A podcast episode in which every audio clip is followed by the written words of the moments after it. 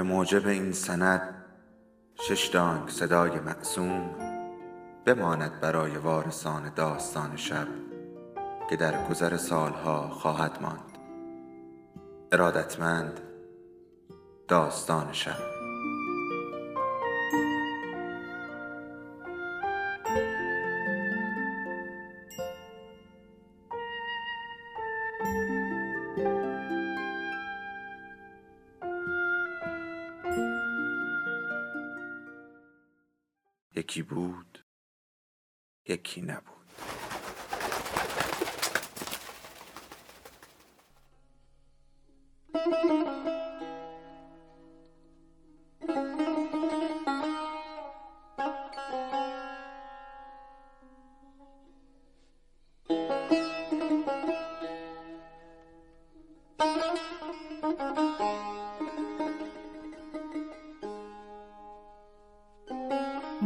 اصل شهربانو جلد سوم از چهار پاره مادران و دختران.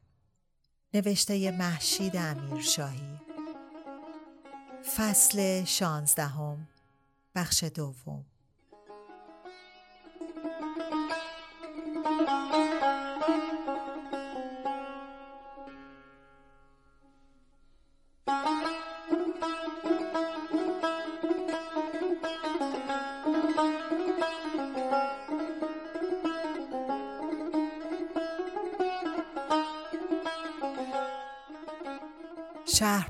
از شب زفاف بر حسب وظیفه با شوهر هم بستر شده بود.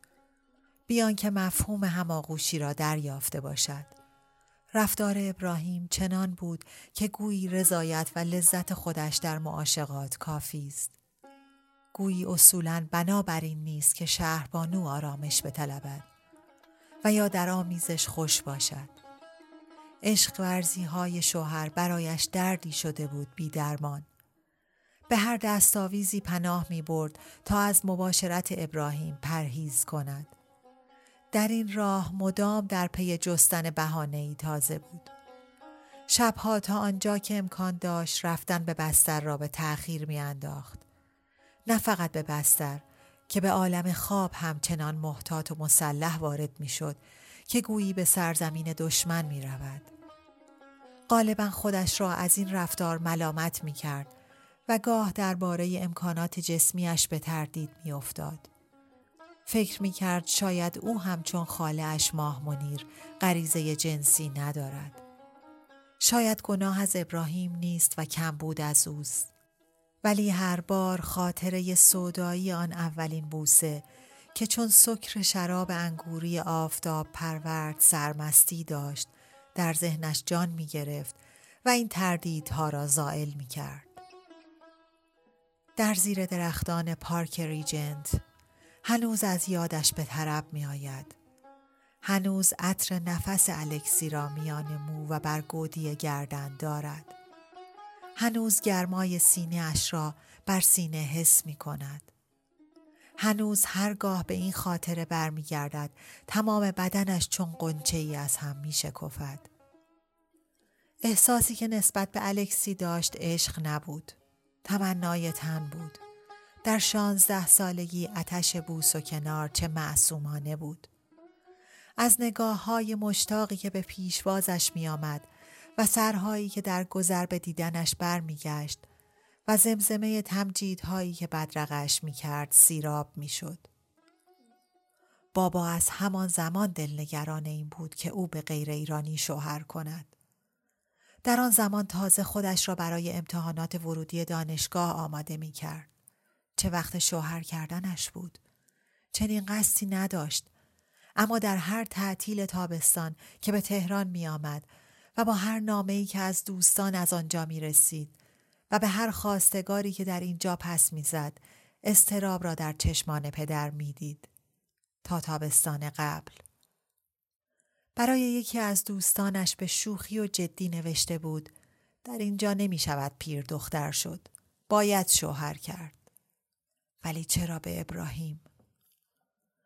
دلایل را که یک به یک از نظر می گذراند یکی از دیگری به نظرش سوستر می آمد. دوستی ابراهیم با مهرولیا نزدیکی امیرخان با خانواده منتظم بیتابی ابراهیم برای ازدواج آسودگی خاطر پدر از دور نشدن دختر هیچ کدام از این بحانه های حقیر و ناچیز توجیهی برای این زناشویی نبود. گرچه احتمالا مجموعه آنها زندگی او را به زندگی ابراهیم بسته بود. پس خود او در این میان چه؟ این پیوند را پذیرفت چون فقط برخلاف شیدا فکر می‌کرد ناگزیر روزی باید شوهر کرد. پس چه فرقی میان این و آن؟ یا چون به عکس سهیلا زناشویی آنقدر از ذهنش دور بود که هیچ الگویی برای شوهر در نظر نداشت. هیچ متر و معیاری. در پی ثروت شوهر نبود درست. اما گشاده دستی و بخشندگی که برایش حیاتی بود به مدرک تحصیلی اهمیت بیش از حد نمی‌داد. بسیار خوب. ولی شعور و ظرافت و آدابدانی را که انتظار داشت. به جمال مرد چندان توجهی نداشت قبول. ولی کشش جسمی که لازمه پیوند زناشویی بود. اگر خلق و خوی ابراهیم پیش از عروسی دستگیرش شده بود مگر زنش می‌شد؟ ممکن نبود هرگز. چطور از ورای دلبری های هفته های قبل از عروسی هیچ یک از معایب او را ندیده بود؟ بازیگری ابراهیم یا خامی خودش؟ باید خامی او باشد آن روزی که از پرس جوهای ابراهیم حیرت زده شد چه؟ آن روز که باید مطلب دستگیرش می‌شد. دو به دو در هتل دربند نشسته بودند. ابراهیم با نگاهی عاشقانه چشم به شهربانو دوخت و گفت نگاش کن. عین حوری بهشتی. شهربانو با تعجب پرسید من؟ حوری بهشتی؟ و به صدای بلند خندید و اضافه کرد. هوریای بهشت موشون فرفری ابراهیم. زاغ و بورن. به علاوه بال دارن. کمپلیمان دروغ قبول نیست. کارگر نمیافته. ابراهیم با همان چشمان خمار که چندان برازندهش نبود فقط تکرار کرد. عین هوری بهشتی. بکر و باکر و دست نخورده. و وقتی شهربانو در سکوت لبخند زد پرسید مگه نه؟ شهربانو با خنده معذب گفت مگه نه چی؟ ابراهیم پیله کرد شرط میبندم که درست میگم اه تو امشب چته ابراهیم؟ ابراهیم با اداهایی بیتابانه اصرار کرد خب بگو دیگه اذیت نکن شهربانو با کم حوصلگی گفت تو داری اذیت می‌کنی نه من. حالا مگه حرف قحته تا حالا داشتی تقلید زنای امول ایرونی رو در می آوردی. ابراهیم حرف شهربانو را با لحنی شتاب زده و پر ابرام برید. یک کلمه بگو دیگه من می‌خوام از زبون خودت بشنوم. شهربانو با اخ پرسید ده چیو بشنوی؟ ابراهیم گفت که تو تا حالا بغل کسی نخوابیدی. که هنوز دختری. مگه نه؟ صدای ابراهیم دیگر نشانی از دلبری نداشت. فقط کنجکاو بود. شهربانو چنان یکی خورد که یک لحظه زبانش بند آمد و بالاخره به سؤال ابراهیم که در نگاه و سکوتش دوام و تنین داشت جواب داد. اگه منم مثل تو ماجراهای عشقی می داشتم لابد تا حالا برات تعریف کرده بودم. اما متاسفانه هیچی ندارم بگم. صورت ابراهیم از شادی برق افتاد. دستها را به هم مالید و گفت می‌دونستم مطمئن بودم و بعد زد به شوخی. در ضمن حوری بهشتی هر شب که میاد بغل آدم باکر است. اما ما به همون شب اول حوری زمینی و با حرکات دست و سر قناعتش را نمایش داد و از آن خنده هایی بر صورتش نقش شد که دهان و بینی و نیم صورتش را کج می کرد. آن شب برای نخستین بار شهربانو ابراهیم را زشت دید. سوال و شوخی هر دو چندشاور بود. ابراهیم بی توجه به خاموشی و در همی شهربانو ادامه داد. من اولین هوریم و توی سناتوریوم بودم شناختم. فنلاندی بود. از اون هوریا با هم و باز با اشارات سر و صورت نوع رابطه را روشنتر کرد و با ادا و مسخرگی به بست داستان پرداخت. شور ابراهیم از ناسفته بودن شهربانو و شوقش در نمودن سپوخته های خود آن شب زمانی ادامه داشت. چرا در حال نمایش پیروزمندی های مردانه و در عین تظاهر به آزادگی آنقدر دست نخوردگی و دوشیزگی او برایش اهمیت داشت؟ چرا؟ از این نشانه ها که باید جنس و جنم ابراهیم را می شناخت. در دم و همان جا باید رابطه را ختم می کرد. هنوز چند هفته ای به عقد و عروسی مانده بود. فریدون حق دارد این حرف ها همه فر است و اصل اینکه باید منتظر میماند تا عاشق شود به ابراهیم حتی مشکل اونس بگیرد. شهربانو باز نگاهی به شوهرش انداخت و بیزاری و گناه یکی پس از دیگری در درونش جوشید. در این سفر هر بار همین بود. این دو احساس چون دو موجی که همزمان خیز بگیرد از دو سوی مقابل خروشان در دلش بر می‌خواست و یکدیگر را در هم می شکست و خونسا می کرد و شهربانو را به مدارا وامی داشت ولی خورده خورده داشت شکیباییش به ته می رسید و کاسه صبرش لبریز می شد. تلخی و قدیش با خود او به کنار با زیر دستان بدتابی و کچپلاسی می کند. چرا مدام با نظر تنگی بزرگی می فروشد؟ اصولا زبونگیر و ضعیف کش است. با صاحب مسافرخانه کاشان فقط زورگویی و قلدری کرد. در اصفهان حاضر نشد در هتل اتاق بگیرد. رفتارش با راننده تاهرخان در یزد که به کلی از جوان مردی به دور بود. برای دیدنی های شهر اتومبیل تاهرخان زیر پایشان بود. از بازدید بقعه دوازده امام و مدرسه شاه ابوالقاسم و مسجد میرچخماق فارغ شده بودند و در اطراف به گشت مشغول بودند که ابراهیم به راننده دستور داد بپیچ تو این کوچه ببینم. بپیچ تو این کوچه. کوچه باریک و یک طرفه بود. راننده ماشین را متوقف کرد و گفت قدغن قربان. ابراهیم با بیاعتنایی جواب داد قدغن نیست برو توش جانم. راننده به گمان اینکه ابراهیم متوجه موقعیت نشده است با انگشت علامت ورود ممنوع را نشان داد و تکرار کرد چرا قدغن قربان؟ از این طرف نمیشه رفت تو کوچه. ابراهیم با لحنی آمرانه گفت میشه جانم میشه بهت میگم برو از اون ور که ماشین نمیاد راننده با استیصال به سمت شهربانو برگشت که در کنارش نشسته بود. شهربانو در اتومبیل را باز کرد و پیشنهاد داد. خب پیاده بریم. کار خلاف قانون که نباید کرد که. صدای ابراهیم ارغنده شد. خلاف قانون یعنی چی؟ مگه اینجا سوئده؟ شهربانو ناگهان حس کرد که می‌خواهد گریه کند. ولی تمام غرورش را به کمک گرفت تا جلوی ریزش اشک را بگیرد و با حرارت گفت خلاف قانون معناش روشن ابراهیم. تو مقصودت چیه که دائم ورد زبونت مگه اینجا پاریسه مگه لندنه مگه سوئده نه واقعا مقصودت چیه؟ با آدمایی مثل تو چطور میشه انتظار داشت اینجا لندن و پاریس و سوئد بشه؟ توی این کوچه نمیشه رفت و سلام. و در اتومبیل را محکم بر هم زد و بست و از راننده خواست لطفا برگردیم خونه من خیلی خستم چرا این روزها اینقدر زود رنج و حساس شده است؟ چرا مثل دوران بچگی به هر ناملایمی بغز می کند؟ در کودکی هم از کمترین درشتی لب ور می چید. اولی می گفت طاقت شنیدن از گل نازکتر ندارد. اشکش دم مشکش است این دختر. با یادآوری گفته مادر بر لب شهربانو لبخند نشست. سعی کرد با مرور دیگر خاطرات سفر از افکار پریشان دور شود.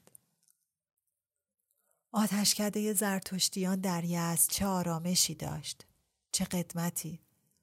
خانه تاهرخان چه با صفا بود. چه زیبا با آن زیر زمینش و بادگیر و حوزش. تا این سفر بادگیر ندیده بود. فقط وصفش را از محمود آقای معمار شنیده بود.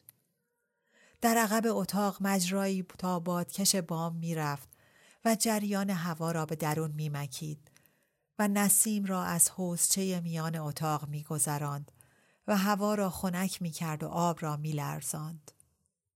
حوزچه از کاشی سبز و آبی بود و اتاق جان می‌داد برای راحت و فراغت و تنبلی.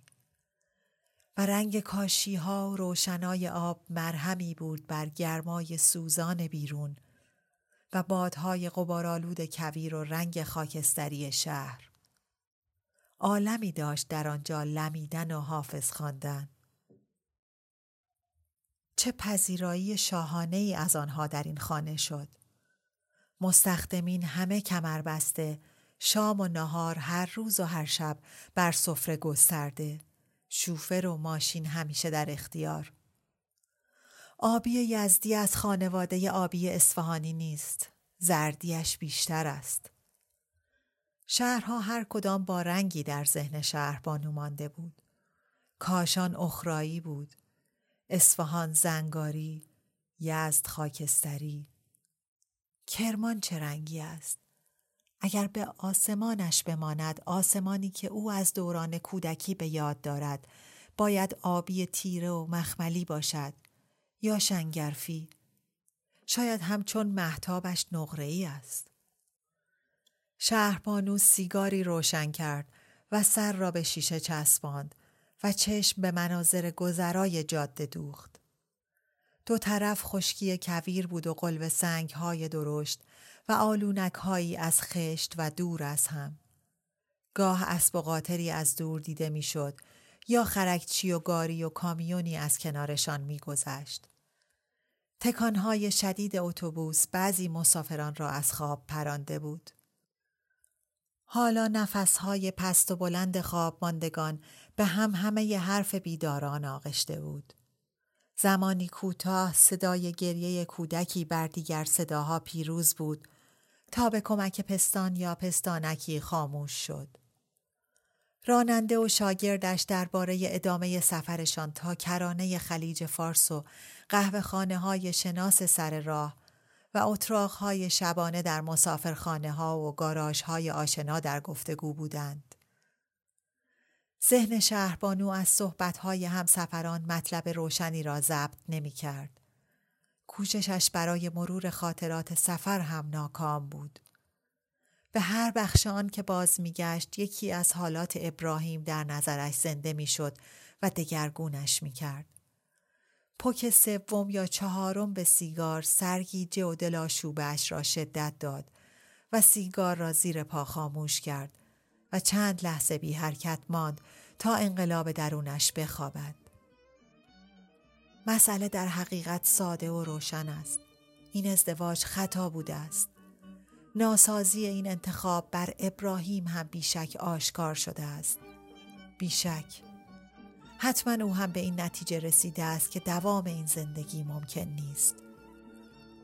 باید در اولین فرصت با ابراهیم به صحبت جدی بنشیند و کار را یک سره کند. اگر بشود در کرمان وگرنه پس از بازگشت از بم ولی به تحقیق قبل از رسیدن به تهران. از این تصمیم ناگهان آرام گرفت. به نظرش آمد که بالاخره از این سفر سبکبار به منزل می رود و تا رسیدن به مقصد دیگر به هیچ فکر نکرد. شب وصلم شد چه بگویم از وی؟ بی خبرم امشب. من بیدل نالون مه من شد پنهان از نظرم امشب.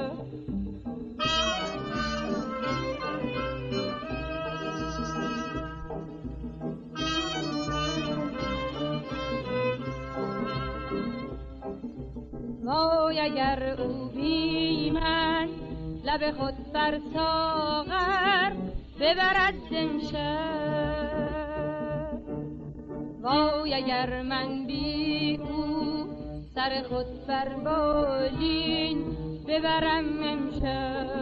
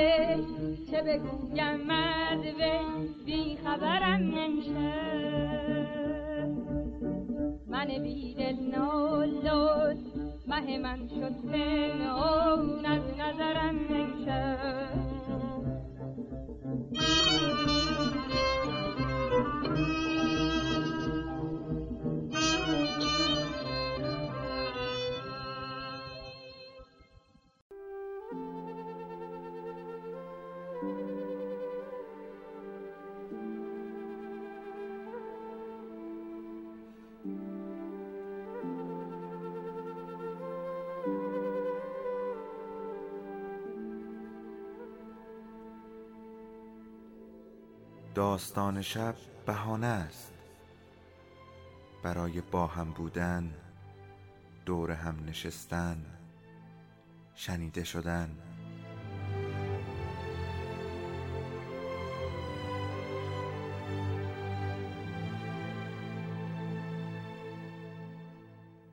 صدای افسانه ها رو میشنویم.